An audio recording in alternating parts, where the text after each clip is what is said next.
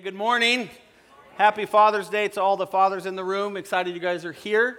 Uh, if you're brand new, my name is Danny, and I'm going to be sharing with you today. I'm one of the pastors at Kesed. Uh, I, I, want to start off with a prayer today because uh, Kesed, we're pretty authentic in our, in our experiences, especially Sunday morning. And I've already had a few people grab me and be like, hey, what kind of Father's Day message is this? Uh, because Father's Day is a hard, it's a hard talk. It's a, it's a hard place for a lot of people to go. And uh, I want to kind of tweak that a little bit today. My hope is that no matter your uh, experience, no matter where you are, no matter if you, if you even are a father, if you're, a, if you're a, a, a young person or a woman, that this really encourages you uh, in regards to the Lord our Father and how He wants us to father each other. Whether we're fathers or not, whether we're men, women or not, there is, a, there is this aspect of spiritual fathering in the Bible that is really, really powerful that we often just try to equate only to men and only to men with children. And I think sometimes then I end up talking to a very small portion of the audience, and other people are like, I'm here for my dad, and just let's get it over with so we can go to brunch. Uh, and so I want to pray for us today that, that we can kind of expand that a little bit, that we can sort of say, okay, Lord, uh, we recognize this day is, is, is a day of honor, but also a day of struggle uh, for some. And so let's just ask him to kind of use what we have and what we brought into the room to, uh, to teach us more about who he is and who he wants us to be. Amen? Amen. Let's do that. Heavenly Father, Lord, I thank you for all of the folks here today, especially the guests, people that uh, maybe are taking a risk, people that took time to come down and spend uh, a Sunday morning, people who are seeking and searching, people who are questioning or challenging and even those of us, Lord, who call this home. Thank you that you, through your Spirit, can minister to each and every one of us right where we are, right how we are. Thank you for today. Thank you for the way that you already used uh, the earlier experience. And I pray, Lord, now uh, for those in this room and perhaps even those that are watching online, that God, they would experience your presence and your purpose and your power right now. We lift this time up to you. In Jesus' name, amen. Amen. We're in a series, and I'm going to stay in it today. Uh, our series is called Crimson, and we're going to be, if you have a Bible, in the book of Acts, chapter 10. Uh, I'll have all the verses on the screen if you didn't bring a Bible, but I want to start off with the same verse that I'm going to close with because I think this verse will be a great anchor point for us in our thinking. And that verse is Acts 11 18, and this is what it says When they heard these things, they fell silent, and they glorified God, saying, then to the Gentiles also, God has granted repentance that leads to life. Now, when you read this verse just as it is, it's not very romantic. It's not very, uh, you know, uh, sexy, if you will. It's not one you'd throw in a bumper sticker, that's for sure. Uh, but it is a verse that actually anchors and took a whole bunch of fathering to accomplish. Uh, it's a result of actually some of the very best fathering we could see within the Bible, and it was accomplished by our God. And so I want to explain to you why this verse is the verse that we're going to uh, unpack today. But first, let's just catch up a little bit. We've been seeing God orchestrate something wonderful throughout the book of Acts so far. Uh, those of you who read the Bible or those of you who are new, let me just share that God is releasing at, in this portion of the Bible His Spirit upon the world. He's doing it through uh, His disciples, but really primarily two men. He's doing it through Saul, who would be known as Paul as well, and He's doing it through Peter. And Peter primarily is kind of the father of the, the modern church, he is the stone that the church was built upon. He is the rock, if you will. Jesus is, of course, the cornerstone, but Peter is the one who took that mantle and brought it into the world, as we know. And there's all kinds of amazing things happening. And what we often think is that Peter must have just been a really good speaker because the church just exploded, or the disciples must have had an edge because the church just took off. And that's actually not true. It isn't that they didn't have an edge or that they weren't great speakers, but that's not the reason the church exploded. The reason the church exploded and is being recorded in the Acts of the Apostles, that's what this book's about, is because the earliest Christians bore a simple yet radical message for their day that no one had ever shared before. It was a message that came from Jesus Christ, and it was this The one true God was releasing salvation to the ends of the earth, salvation that was for all people. This is unheard of. People during this time lived in small sects and systems. They believed that if you were born this way, you believed this way. And if you were born this way, there's no way you could ever believe like us, for you were born outside our system. And here comes Jesus through Paul and through Peter saying, No, my spirit is for all people. And so that message took off like wildfire. It wasn't for only a select group anymore. It wasn't reserved for the elite who could decipher secret spiritual codes. This part of the message was radical and revolutionary, and news about salvation reached beyond anyone's uh, imagination over walls, over borders, over languages. It reached through cultures, and people from all over the world were starting to come to Christ because it was the first message that ever allowed them to be born different, think different, see different, and still be called a part of the family. Now, when the church was first formed, everything happened in Jerusalem within the Jewish people. That was their city, that was their hub. This is what you would call inside the family people. But God wanted to do something different. And so God the Father began to include people outside the family. And that's exactly where Acts chapter 10 picks up. Let's read verse 1. We'll go through 8. At Caesarea, there was a man named Cornelius a centurion of what was known as the Italian cohort, so he was a Roman. He was a devout man who feared God with all his household, gave alms generously to the poor, and prayed continually to God. About the ninth hour of the day, he saw clearly in a vision an angel of God come in and say to him, Cornelius. And he stared at him in terror and said, What is it, Lord? And he said to him, Your prayers and your alms have ascended as a memorial before God. And now send men to Joppa and bring one Simon, who is called Peter. He is lodging with one Simon, a tanner, whose house is by the sea. When the angel who spoke to him had departed, he called two of his servants and a devout soldier from among those who attended him. And having related everything to them, he sent them to Joppa. So here's the first thing we need to see about our Heavenly Father in heaven because He is the epitome of what fathering looks like, okay? He is the example. He is the one that shows how we are all to uh, father our children, how we are to father our relationships, father our businesses, father our churches, father our marriages. This is an aspect of care and self sacrificial love that all fathers should have based on what Jesus did here. And the first thing that God did as a father is He spoke to the heart of an outsider. He spoke to the heart of an outsider. He said to someone outside the system, I'm interested in you. You're valuable to me. You're important to me. You're not born Jewish. As a matter of fact, you're part of the Roman guard. You're part of the system that is oppressing my people, my children, the ones that you, you actually, your people crucified my son. But I'm still interested in you. And so he goes to the outsider, the one outside the family, and he says, I'm interested in you. And then he does this really profound and scary thing. He gives them the secret lock and code to the head of the local church. See, you realize the reason Peter is living in Simon's house and it's so descriptive where he is is because the whole world that's against the church is looking to kill Peter. He's the sharp end of the spear. And Jesus goes to a Roman centurion soldier that oversees hundreds of men and says, I'm interested in you, and you should go get Peter. And by the way, he lives over there by the tree next to the lake in Simon's house. Just knock on the door three times, step back, whistle like a bird, someone will be there. It's, it's really unfair to Peter, who's hiding and trying to build the church, and then the Holy Spirit goes over to someone outside the, the system and says, You should go to Peter. He's right over there hiding behind that bush. Now, Peter, on the other end, is doing what God's called him to do. Peter's an insider. He's a, he's a father like probably most of us would relate. He's protecting his people. He's making sure his family's safe. He's evaluating who comes in and who goes out. He's making decisions about the life of the church. This is his. God has given it to him and he knows it. He is an insider. He is inside the family. And the second thing the father does is he speaks to the heart of an insider. Look at verse 9 through 16. It says, The next day, as that earlier group were on their journey and approaching the city, Peter went up on the housetop about the sixth hour to pray. And he became hungry and wanted something to eat.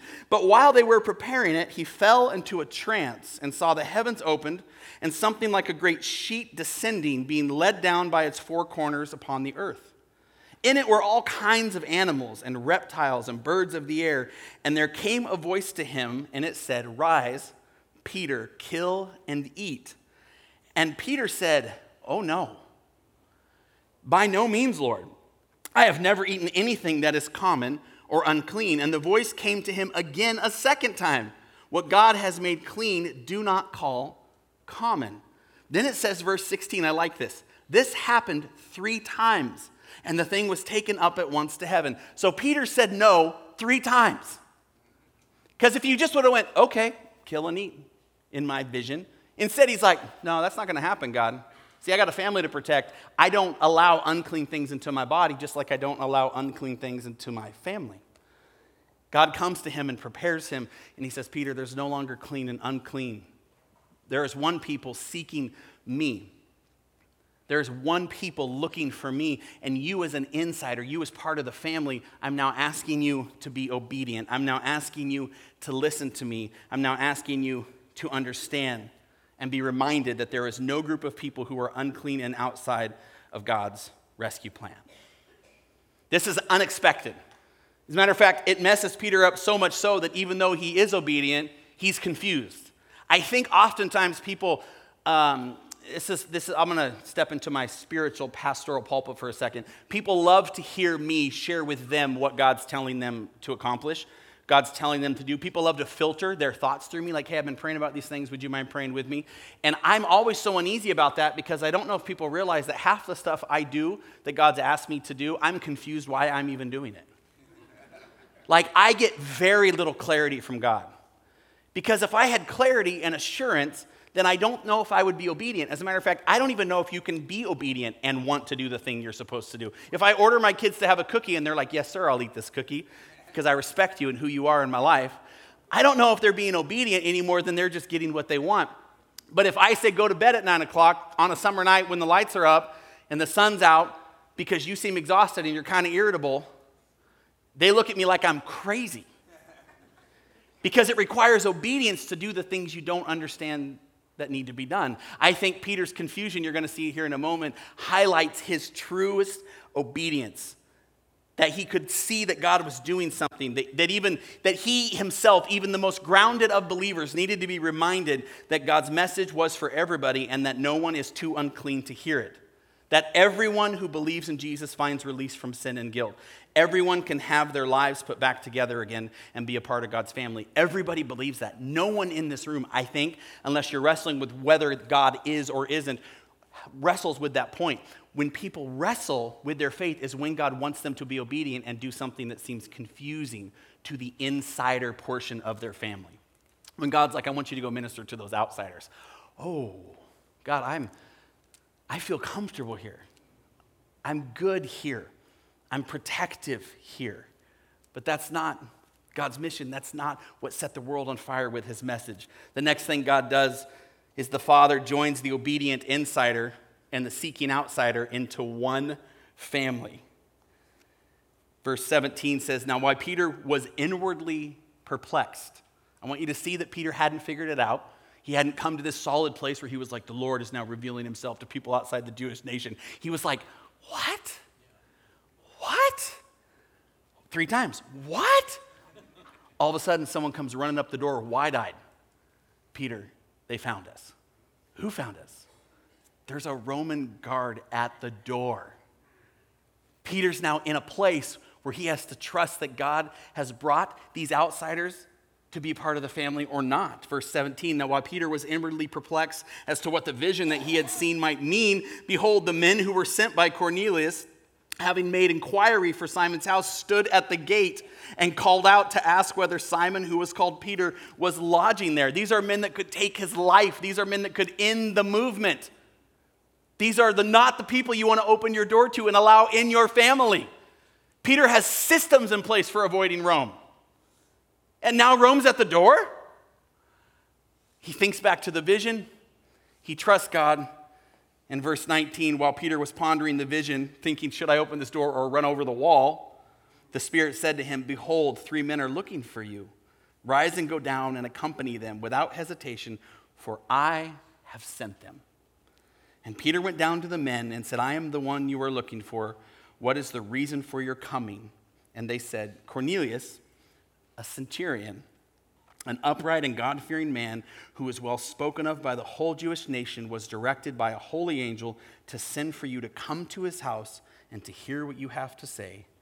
And so Peter does the obedient thing and he invites them in to be his guests.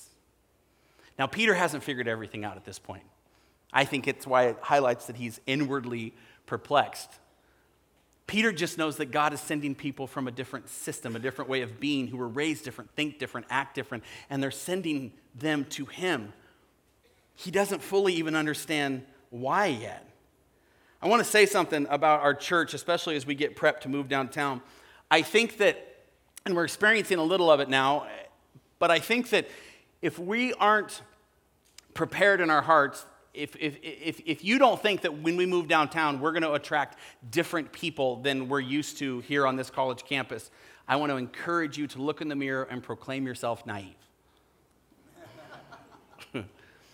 because the reality is, we're going to have different folks. They're going to look different, they're going to walk different, they're going to smell different, they're going to talk different. And God has given us this building. He's set it at our door. I mean, it's knocking for all intents and purposes and we're going to open the door and we're going to move down there. People ask me, Have you always had a heart for downtown? And I'm like, I want to say yes because it sounds so much more romantic. I'm like, Yes. A heart for anywhere there's a free building. That's what I have a heart for. a heart for that stuff. Anywhere that God, but really that's the reality. God gave us this, and so God's moving us there in His time, at His pace, and at His will. And it means the people around there that will be impacted by our. Uh, our people moving to where they live, uh, that's going to happen. This, this, this bridge is being built by the Lord. And I, I think sometimes here's why people have the hardest time accepting people who are completely and utterly different inside uh, their families. And I learned this from uh, a mentor friend of mine who gave this, this, this kind of lesson on what it means to really embrace all kinds of people. He said, Here's what you need to realize you need to realize that there is a difference between being part of a family and being part of the leadership of that family.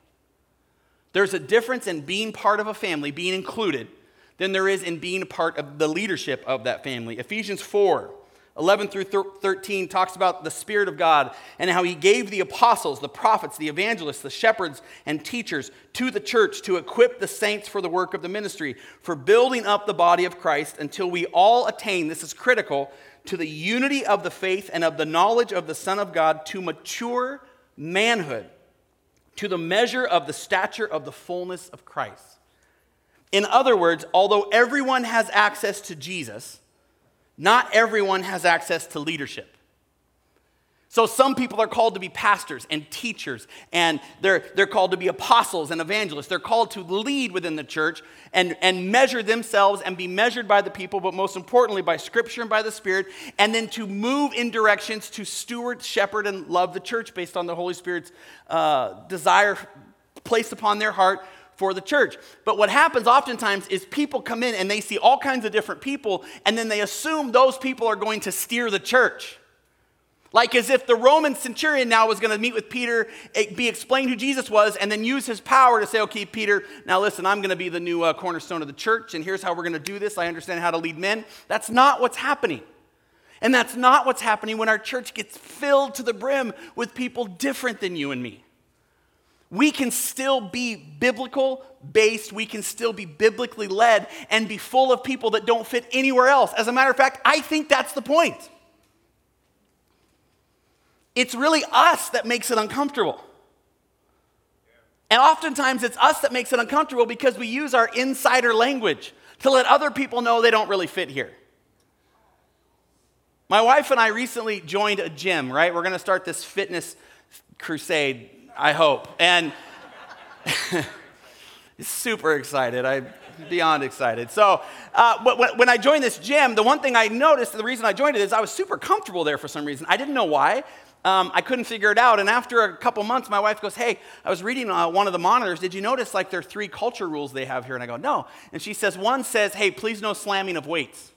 It draws attention to you. And it doesn't say this, but it, it says basically that, that guys like me, who when they drop weights, it goes, you know, they don't feel nearly as, as powerful as the guys who drop weights and the whole gym shakes. It also said, Please no grunting. at this gym, which I thought was part of working out, not for me, but for those guys who want everybody to know, look how much weight I'm lifting, right? And those guys. It also said, please no yelling across the gym at other patrons. It was really interesting. And I, she goes, Why do you think they had that? And we realized together it's because that's how gym culture works. I'm not part of gym culture. And if you want people like me to pay dues and come work out, you're going to make, I'm going to feel instantly left out if I'm not slamming weights, grunting, and yelling at Frank and Bob and, you know, across the gym like they're my best friends. See, we do that in church. We do that in church. We come up, and, and I'm not going to get into it too much because I don't want, I just want you to evaluate it. But we talk in lingo that makes people who don't feel a part of the church even less a part of the church.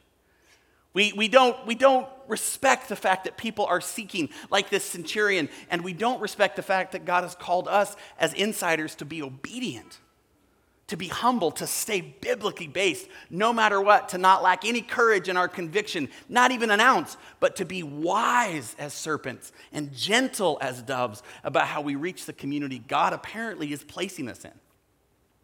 This is a big part of who we are, and I think this is what Peter was starting to be uh, to see.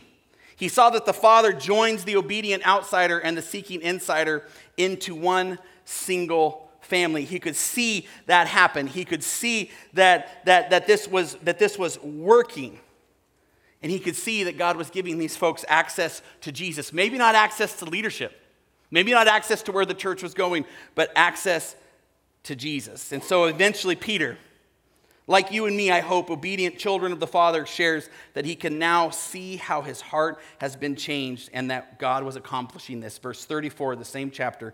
So Peter opened his mouth and said, Truly I understand that God shows no partiality, but in every nation, anyone who fears him and does what is right is acceptable to him. And for the word that he sent to Israel, preaching good news of peace through Jesus Christ, he is Lord of all.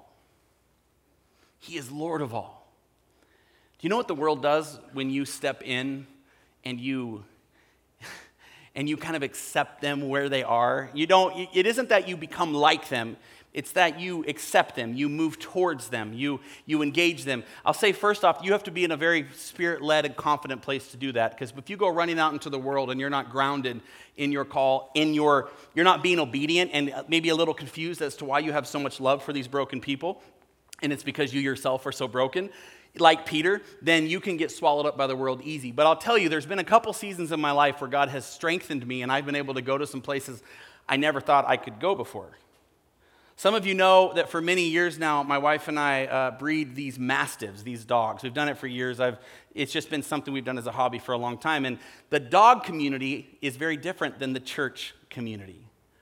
And I'm not Pastor Danny at to any of the people that I get to go to dog shows with or go to, go to meets at, with. I'm just Danny. I'm just a guy that shows up and, and, and I, you know, I love the animals and they love the animals. And eventually, uh, through this, about maybe, maybe eight years ago, um, I got connected to a woman that I just, I just connected with.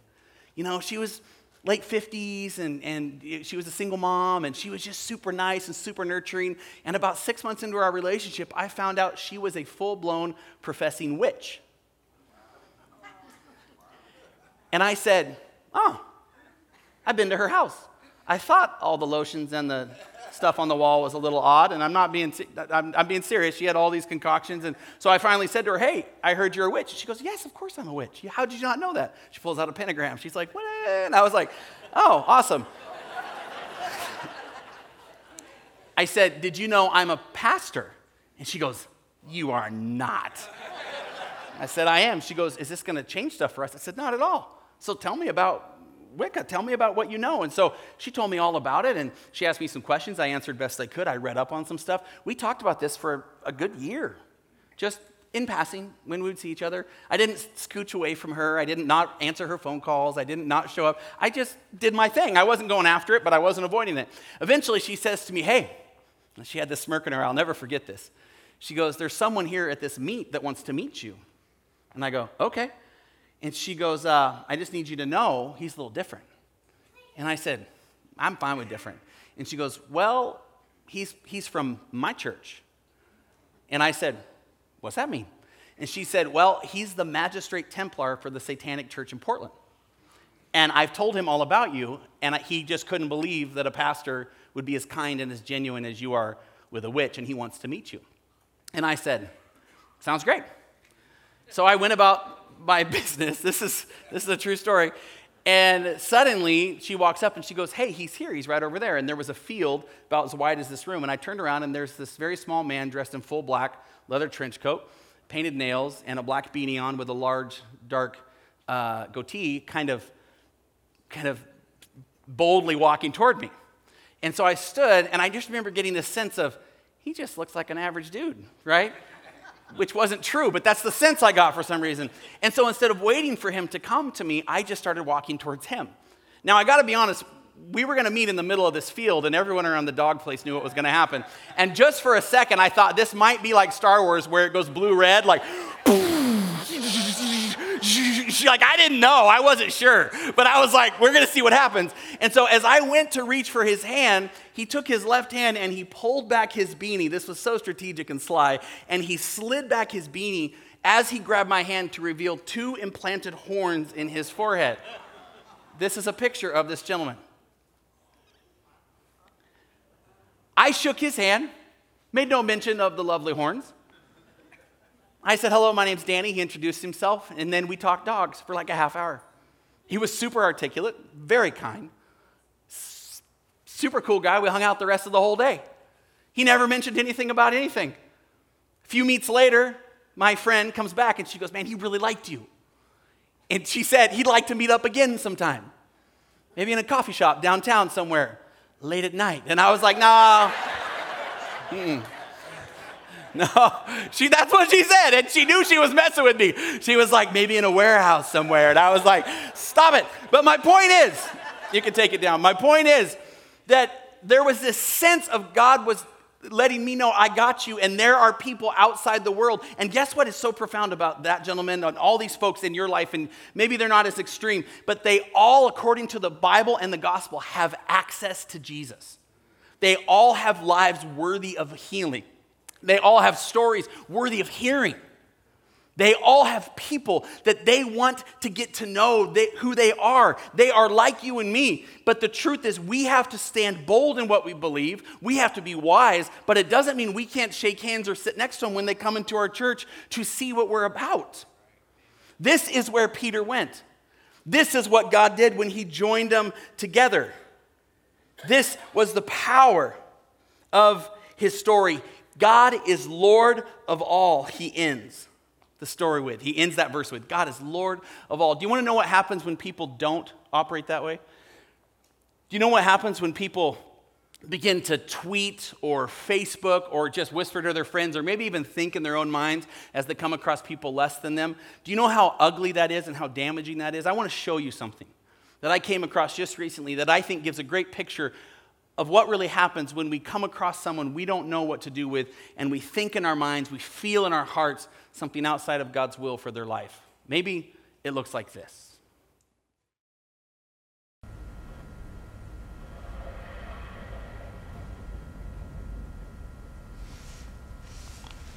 I hate the homeless. I don't feel sorry for you. If you want change, let me throw it at you as hard as I can. At your dirty, at your dirty face. Face. I hate when it gets cold out because then all the homeless people get on the bus. I wonder if homeless people go to heaven. Maybe if homeless people took care of themselves, looked pretty, we wouldn't we would want to help them. But I don't help yellow teeth. Well, Never understand why homeless people smell of piss when you can literally piss anywhere. I was enjoying a latte when I saw a hobo girl across the street, I almost vomited. Get back on your side of the bridge, no one likes you. I hate seeing homeless people standing in the cold, shivering. Be glad when the light turns green. Well, that'll make it go away, won't it? If homeless is where the heart is, then are homeless people heartless? Hmm. Wow. Far from it.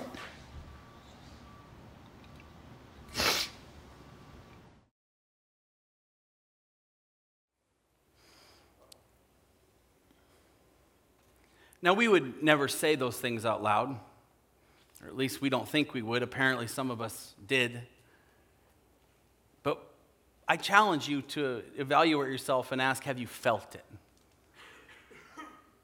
Have you kind of experienced that feeling of, uh, if, if this would just change about these people, then I would be much more apt to be engaged with them. But clearly, they're, they're making choices that don't allow any kind of community acceptance or love. According to the Bible, the people I just described don't exist. There's no one on this planet that isn't worthy of his love and his acceptance. There's no one on this planet that doesn't have access to Jesus and his fathering. We are supposed to be those hands and feet. We are supposed to be those people. And yet, oftentimes, I myself, I'll go first. Oftentimes, I'll see someone and I'll make a snap judgment, and emotionally, I'll feel some of the things that were said in this video. Emotionally, I'll be kind of, ah.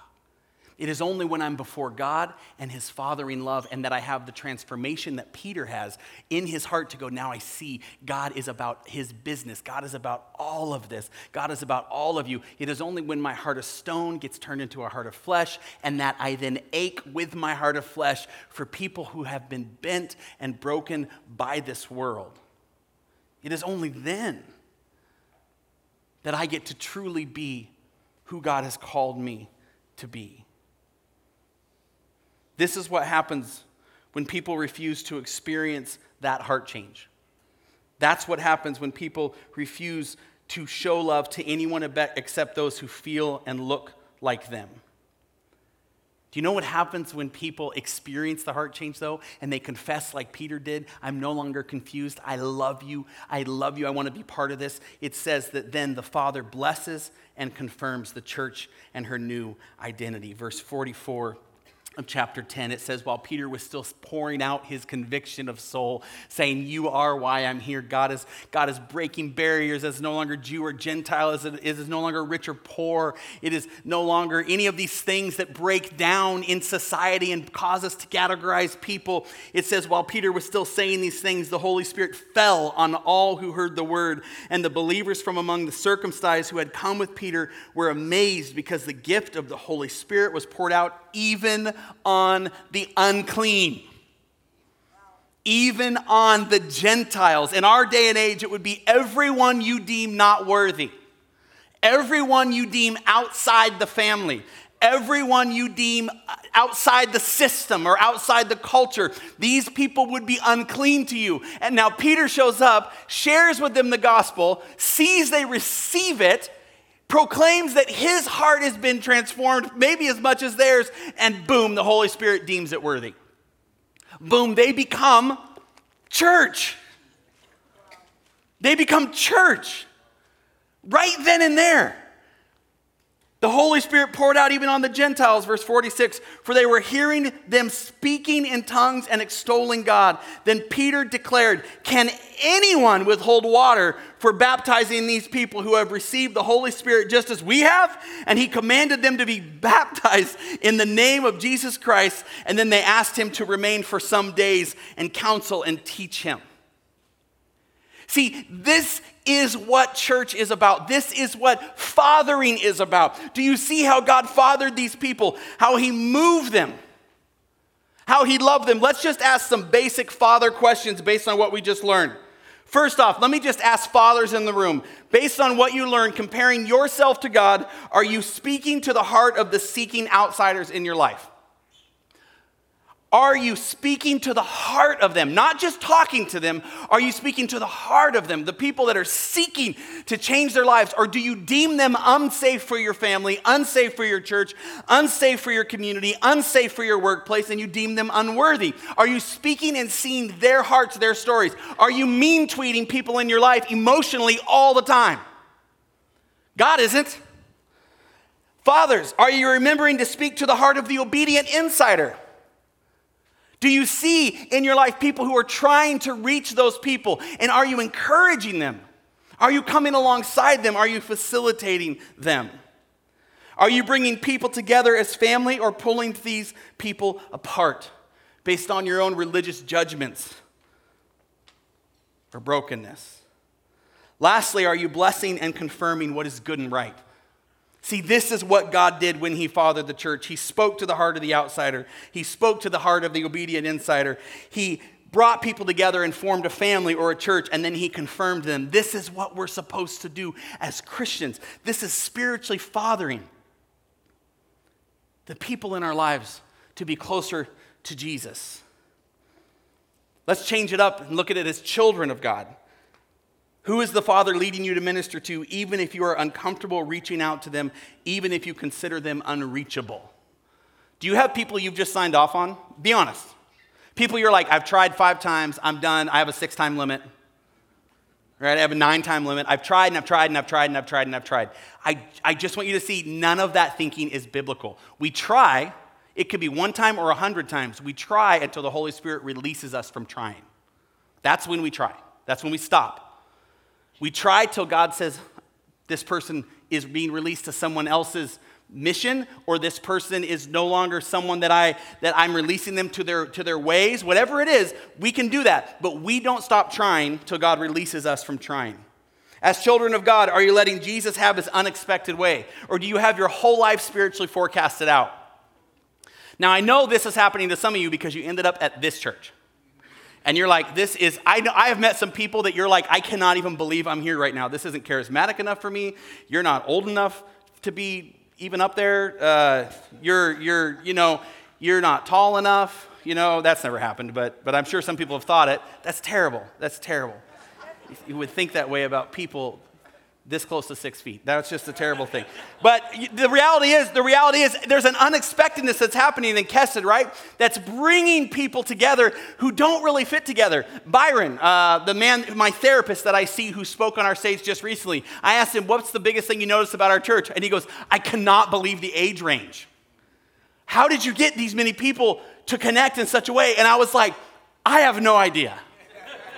Because we have such a great age range here of maturity and wisdom and new families. I mean, we have a we are a baby making church. We have so many babies in our church. It's crazy. And then at the same time, we almost have a perfect grandparent to baby ratio. Almost perfect.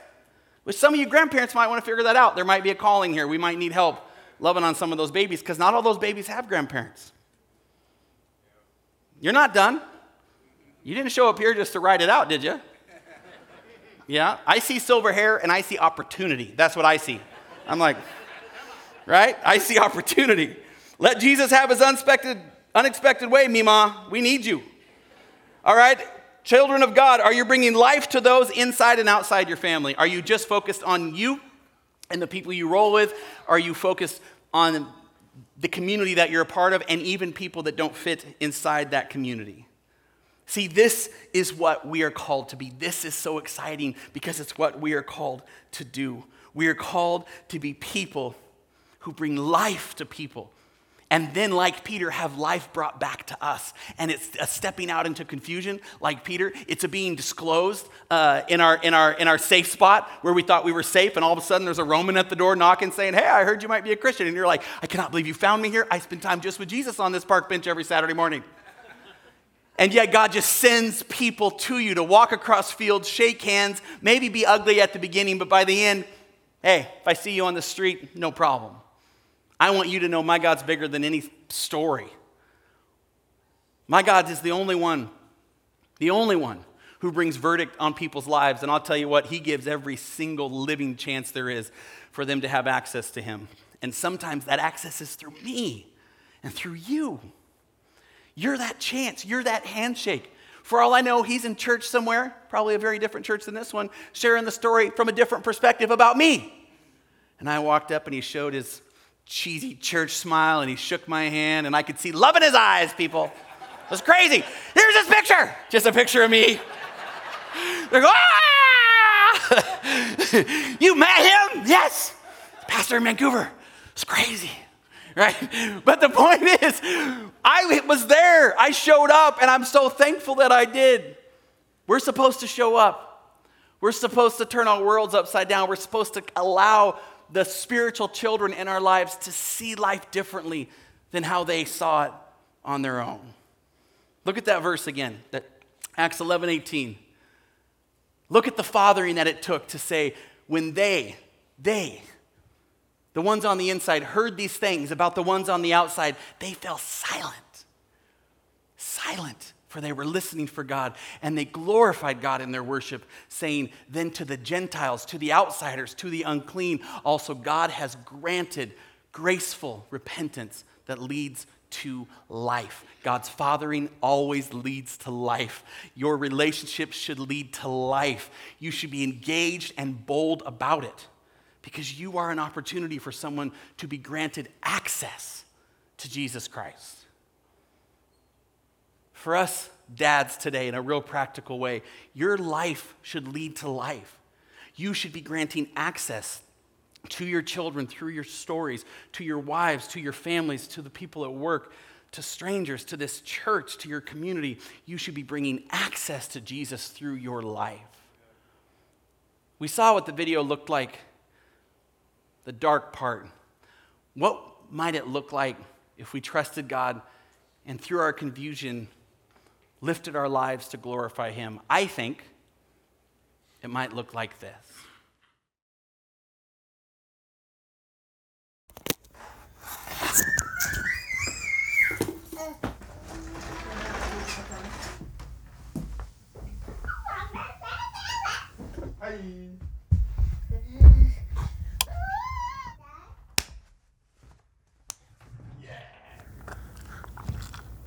So, Ollie, oh, can you tell me about your dream you had last night?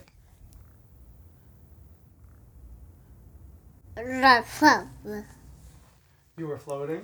Oh, yeah? Where were you floating? Okay.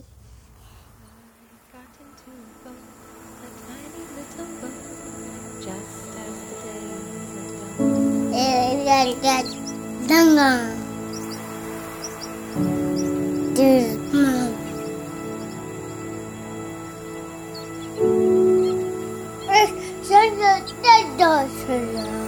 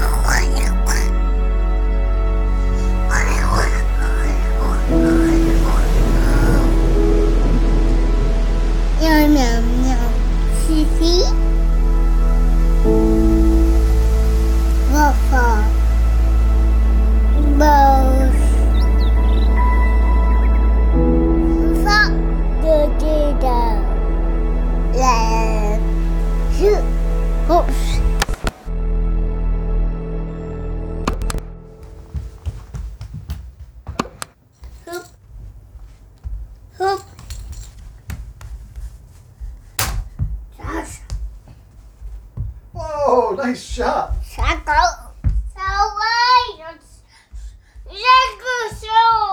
Yeah. Okay, you feel better? So, can you tell me a little bit more about the dream you had last night? And then And what did you see? see. Uh. See, say.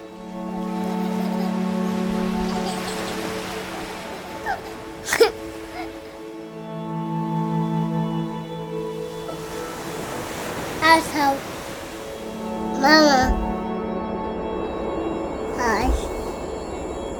No, Dada.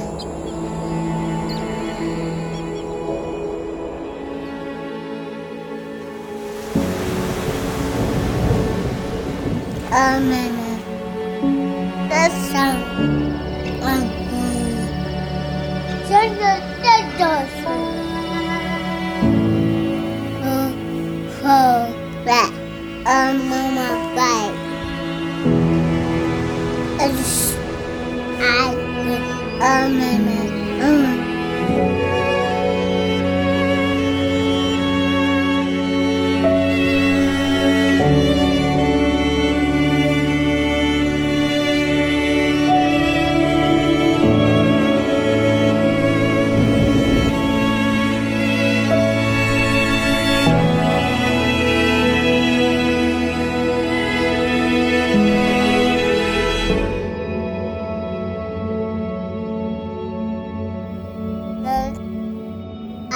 I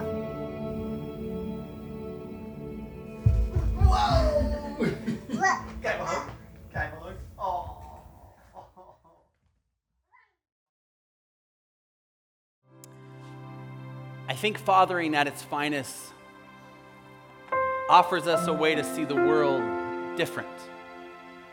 It offers us a way to see the world and everyone in it new, fresh, clean, with potential.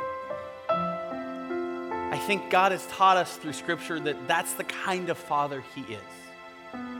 That wherever you're at in your story, whatever you've accomplished, whatever you failed at, He wants you to see those things in light of His love for you and how much hope He has for you and how much acceptance He has for you.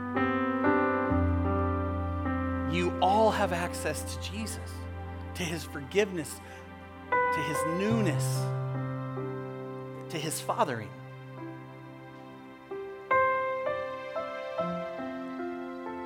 This message has transformed the world. I hope it transforms you today. Let's take some time and just ponder this. Let's, let's worship. Let's rest. Let's just sit within our God, our Father. Maybe He wants to talk to you for a little bit. Father, we sit in this place right now with our hands and arms, with our hearts open to receive from you what it is you want to share with us. Thank you for this world that you've brought us into. Thank you for giving us a glimpse today of what it looks like when it's fathered well. May we rise to the occasion, God.